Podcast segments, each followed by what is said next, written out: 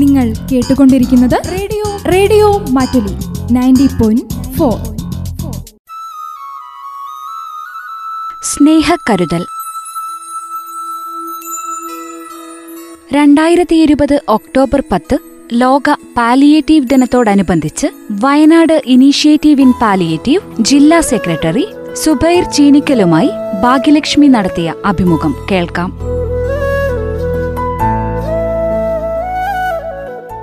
കാരുണ്യത്തിന്റെ വറ്റാത്ത ഉറവയും മനുഷ്യസ്നേഹത്തിന്റെയും അനുകമ്പയുടെയും ഉദാത്ത മാതൃകയുമാണ് palliative care. സാക്ഷരതയിലും ആരോഗ്യ സംരക്ഷണ പ്രവർത്തനങ്ങളിലും ലോകത്തിന് തന്നെ മാതൃകയായി കേരളത്തിൽ പാലിയേറ്റീവ് കെയറിന്റെ വ്യാപനം നടന്നത് വളരെ പെട്ടെന്നായിരുന്നു. കേരളത്തിന്റെ ഉൾനാടൻ ഗ്രാമങ്ങളിൽ പോലും സജീവമായി പ്രവർത്തിക്കുന്ന പാലിയേറ്റീവ് കൂട്ടായ്മകൾ ഇന്ന് ലോകവ്യാപകമായി ശ്രദ്ധ നേടുകയും ചെയ്തിട്ടുണ്ട്. രണ്ടായിരത്തി ഇരുപത് ഒക്ടോബർ പത്ത് ലോക പാലിയേറ്റീവ് ദിനത്തോടനുബന്ധിച്ച് ഇന്ന് ഈ പരിപാടിയിൽ നമ്മുടെ അതിഥിയായി എത്തിയിരിക്കുന്നത് വയനാട് ഇനീഷ്യേറ്റീവ് ഇൻ പാലിയേറ്റീവ് ജില്ലാ സെക്രട്ടറി സുബൈർ ചേനിക്കലാണ്. നമസ്കാരം, നാട്ടിലേക്ക് സ്വാഗതം. സാറേ, നമ്മുടെ നിലവിൽ വയനാട്ടിൽ എത്ര ഗ്രൂപ്പുകൾ പ്രവർത്തിക്കുന്നുണ്ട്? വയനാട് ജില്ലയിൽ കമ്മ്യൂണിറ്റി ബേസ്ഡ് ഓർഗനൈസേഷൻ നമുക്ക് നമുക്ക് പതിനേഴ് പാലിയേറ്റീവ് കെയർ യൂണിറ്റുകൾ വയനാട് ജില്ലയിലുണ്ട്. ഓക്കെ. പിന്നെ ഗവൺമെന്റ് തലത്തിൽ P H S C base ചെയ്തുകൊണ്ട് എല്ലാ പഞ്ചായത്തിലും ഒരു പഞ്ചായത്ത് ഹോം കെയർ യൂണിറ്റുകൾ നിലവിലുണ്ട്, ഗവൺമെന്റ് സപ്പോർട്ടോട് കൂടി പ്രവർത്തിക്കുന്നത്. ആ, ഓക്കെ. സാർ എത്ര വർഷമായി ഈ ഒരു മേഖലയില്? ഞാൻ പതിനെട്ട് വർഷമായി. പതിനെട്ട് വർഷമായിട്ടുണ്ട് അല്ലേ. ഓക്കെ. നമ്മുടെ വയനാട്ടിൽ ഇപ്പൊ എത്രത്തോളം വോളണ്ടിയേഴ്സ് ഉണ്ട്? ഇപ്പൊ വയനാട് ജില്ലയിൽ വിപ്പ് എന്നാ പറയാം, Wayanad initiative in palliative W I P, അതിൽ സപ്പോർട്ട് ചെയ്യുന്ന നമുക്കൊരു നാനൂറോളം വളണ്ടിയേഴ്സ് ഇപ്പൊ നിലവിലുണ്ട്. നാനൂറോളം പേര് അല്ലേ? ആ ഹാ, ശരി. ഓക്കെ. ഇപ്പൊ ഈ ഒരു കോവിഡും കാര്യങ്ങളൊക്കെ ആയിട്ടും ഇത്രയധികം പേര് തന്നെ പ്രവർത്തിക്കാൻ ഉണ്ടോ? ഉണ്ട് ഉണ്ട് ആക്റ്റീവായിട്ടുള്ള ആളുകളാണ് നാനൂറ് പേര്. നമ്മൾ ട്രെയിനിങ് കൊടുത്തത് ഒരു രണ്ടായിരത്തിന്റെ മുകളിൽ ആളുകൾക്ക് നമ്മൾ കഴിഞ്ഞ പത്ത് ഇരുപത് വർഷത്തിനുള്ളിൽ ട്രെയിനിങ് കൊടുത്തിട്ടുണ്ട്. ഓക്കെ ഓക്കെ, ശരി ശരി. ആളുകളാണ് നാനൂറ് പേര്. ഓക്കെ സാറേ, ഈ ഒരു കോവിഡിന്റെ സമയത്തുള്ള പ്രവർത്തനങ്ങളെ പറ്റിയിട്ടൊന്ന് പറയുമോ? കോവിഡിന്റെ സമയത്ത് ശരിക്കും വലിയൊരു പ്രതിസന്ധിയിലൂടെ കാര്യങ്ങൾ മുന്നോട്ട് പോകുന്നത്. ഇപ്പൊ ചില സമയത്തൊക്കെ നമ്മൾ ഈ ഹോം കെയർ പോകുന്ന സമയത്ത് ഇപ്പൊ ഒന്നുകിൽ അവിടെ പിന്നെ കണ്ടെയ്ൻമെന്റ് സോൺ ആയിരിക്കും. അങ്ങനെ അത് പിന്നെ മാസങ്ങളോളൊക്കെ നീണ്ടു നിന്ന സാഹചര്യങ്ങൾ ഉണ്ടായിട്ടുണ്ട്. ആ സമയത്തൊക്കെ പേഷ്യന്റിനെ സംബന്ധിച്ചിടത്തോളം വലിയ പ്രയാസങ്ങൾ നേരിട്ടിട്ടുണ്ട്. ഇപ്പൊ ആരോഗ്യ വകുപ്പാണെങ്കിൽ പോലും ആരോഗ്യ പ്രവർത്തകരാണെങ്കിൽ അവർക്കൊക്കെ ഒരുപാട് പരിമിതികൾ വന്ന ഒരു സമയമായിരുന്നു കോവിഡ് കാലഘട്ടം. മറ്റേത് പാലിയേറ്റീവ് കെയറിന് നമുക്ക് പരിമിതി ഉണ്ടായിരുന്നില്ല. നമുക്ക് എവിടെയും ചെല്ലാനും പരിചരിക്കാനും ആ നിലയ്ക്ക് കടന്നു ചെല്ലാനുള്ള ഒരു ഫ്രീഡം നല്ലതുപോലെ ഉണ്ടായിരുന്നു. അപ്പൊ അതിന് ശരിക്കും ലിമിറ്റേഷൻ വന്നുപോയി ഈ ഒരു സാഹചര്യത്തിൽ. എങ്കിലും ഈ ഇത്തരം ബുദ്ധിമുട്ടുകളൊക്കെ ഉണ്ടെങ്കിലും മറ്റു പ്രവർത്തനങ്ങളൊക്കെ മുന്നോട്ട് പോകുന്നുണ്ടല്ലോ അല്ലേ? ആ, എങ്കിൽ പോലും ഹോം കെയറിൽ ചില നിയന്ത്രണങ്ങളൊക്കെ വരുത്തിക്കൊണ്ട്, അതായത് പ്രത്യേകിച്ച് നമ്മളിപ്പോ ഹോം കെയർ പോകുന്ന സമയത്ത് ആ വീട്ടിൽ വിളിച്ച് അന്വേഷിച്ച് അവിടുത്തെ സാഹചര്യങ്ങൾ നൂറ് ശതമാനം ബോധ്യപ്പെടുത്തി നമ്മളിങ്ങനെ വരുന്നുണ്ട് അവരെ ഇൻഫോം ചെയ്തതിനു ശേഷം മാത്രമാണ് ഇപ്പോൾ ഹോം കെയർ നടക്കുന്നത്.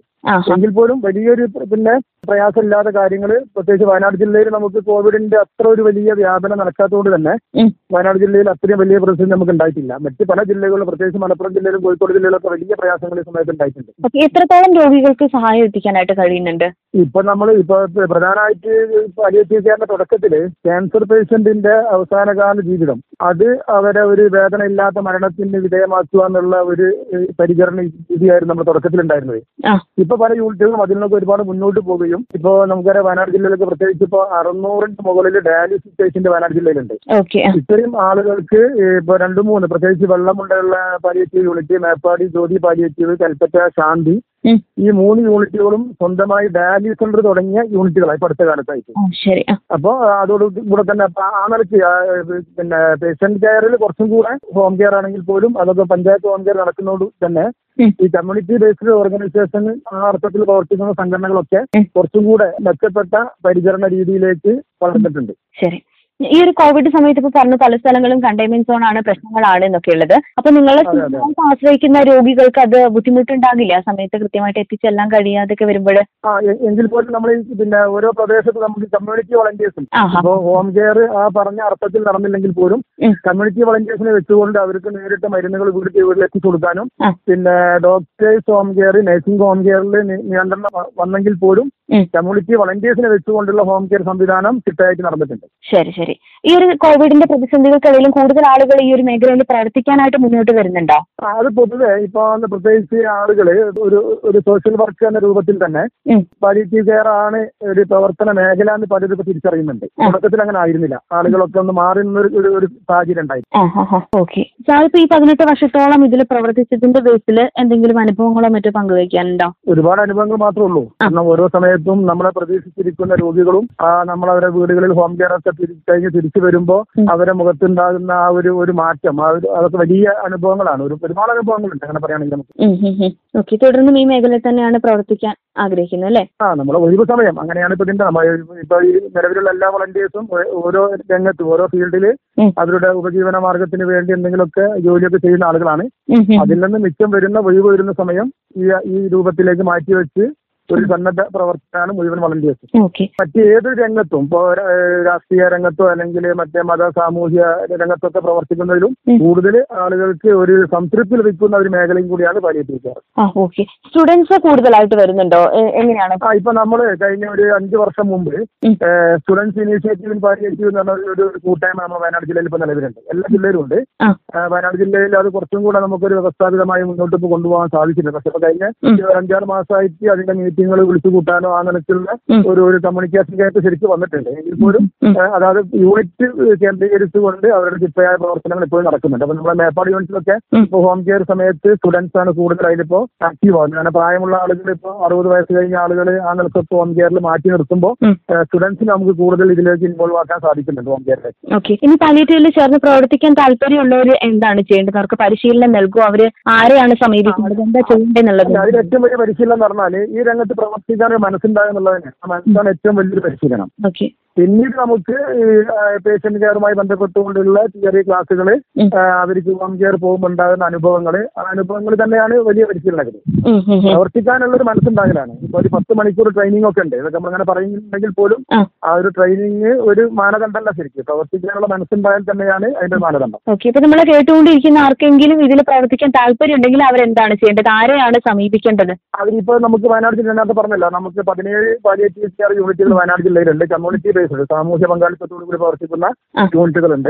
ആ യൂണിറ്റുകളുമായിട്ട് അവർക്ക് ബന്ധപ്പെടാം. പ്രവർത്തിക്കാൻ താല്പര്യമുള്ള ആളുകൾക്ക് ആ യൂണിറ്റുമായി യൂണിറ്റിന്റെ ഭാരവാഹികളെയോ അവിടുത്തെ വളണ്ടിയേഴ്സിനെയോ സമീപിച്ചാൽ അവർ അതിനുള്ള അവസരം തീർച്ചയായും ഉണ്ടാക്കി കൊടുക്കും. ഓക്കെ, അതുപോലെ തന്നെ ഇപ്പൊ പാലിയേറ്റീവ് വളണ്ടിയേഴ്സിന്റെ സഹായം ആവശ്യമുള്ള രോഗികൾ എന്താ ചെയ്യേണ്ടത്? ആരെ ബന്ധപ്പെടേണ്ടത്? അതും നിലവിലുള്ള നമ്മളെ പിന്നെ പാലിയേറ്റീവ് കെയർ യൂണിറ്റുമായിട്ട് നേരിട്ട് ബന്ധപ്പെടാം.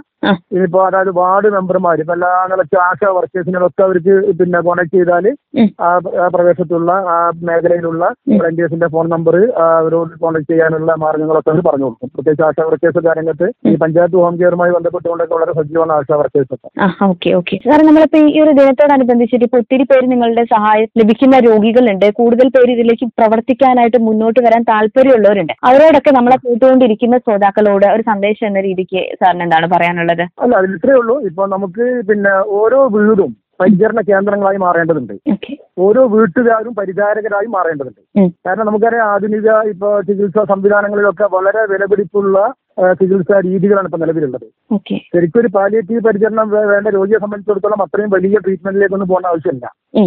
അവരെ വീടുകളിൽ തന്നെ അവർക്ക് പരിചരണ കേന്ദ്രങ്ങളാവുകയും വീട്ടുകാർ പരിചാരകരായി മാറണം. ആ നിലയ്ക്ക് ഒരു കുടുംബത്തിൽ ഒരു വീട്ടിൽ ഒരാളെങ്കിലും പാലിയേറ്റീവ് കെയർ പരിശീലനം സിദ്ധിച്ചിരിക്കണം എന്നാണ് നമുക്ക് ഈ സമയത്ത് ഒരു പുതിയ ഒരു ഒരു മെസ്സേജ് ആയിട്ട് മുന്നോട്ട് വെക്കാനുള്ളത്. ഓക്കെ സാറേ, ഈ ഒരു കോവിഡ് പ്രതിസന്ധികൾക്കിടയിലും ഇത്രയധികം പ്രവർത്തനങ്ങൾ ചെയ്യുന്ന പാലിയേറ്റീവ് കെയറിലെ എല്ലാ അംഗങ്ങൾക്കും മാറ്റൊരു അഭിനന്ദനങ്ങൾ അറിയിക്കുകയാണ്. Okay, thank you. ജനകീയ ആരോഗ്യ മേഖലയിൽ വന്ന നിർണായകമായ വളർച്ചയും വികാസവുമാണ് പെയിൻ ആൻഡ് പാലിയേറ്റീവ് കെയർ അഥവാ സാന്ത്വന പരിചരണം. ചികിത്സാ സംവിധാനങ്ങൾ പരാജയപ്പെട്ടിട്ടും അധികം പേരുടെയൊന്നും കണ്ണും കാതും മനസ്സും എത്താതെയൊക്കെ കഴിയുന്നിടത്താണ് പാലിയേറ്റീവ് കെയർ ഏറെ പ്രവർത്തന സജ്ജമാകുന്നത്. രണ്ടായിരത്തി ഇരുപത് ഒക്ടോബർ പത്ത് ലോക പാലിയേറ്റീവ് ദിനത്തോടനുബന്ധിച്ച് വയനാട് ഇനിഷ്യേറ്റീവ് ഇൻ പാലിയേറ്റീവ് ജില്ലാ സെക്രട്ടറി സുബൈർ ചേനിക്കലാണ് ഇന്ന് നമ്മുടെ അതിഥിയായി എത്തിയത്. ഇതോടെ ഈ പരിപാടി ഇവിടെ പൂർണ്ണമാകുന്നു. നന്ദി, നമസ്കാരം.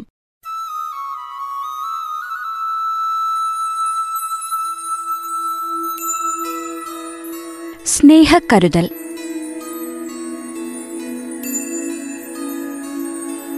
രണ്ടായിരത്തി ഇരുപത് ഒക്ടോബർ പത്ത് ലോക പാലിയേറ്റീവ് ദിനത്തോടനുബന്ധിച്ച് വയനാട് ഇനീഷ്യേറ്റീവ് ഇൻ പാലിയേറ്റീവ് ജില്ലാ സെക്രട്ടറി സുബൈർ ചേനിക്കലുമായി ഭാഗ്യലക്ഷ്മി നടത്തിയ അഭിമുഖമാണ് ശ്രോതാക്കൾ കേട്ടത്.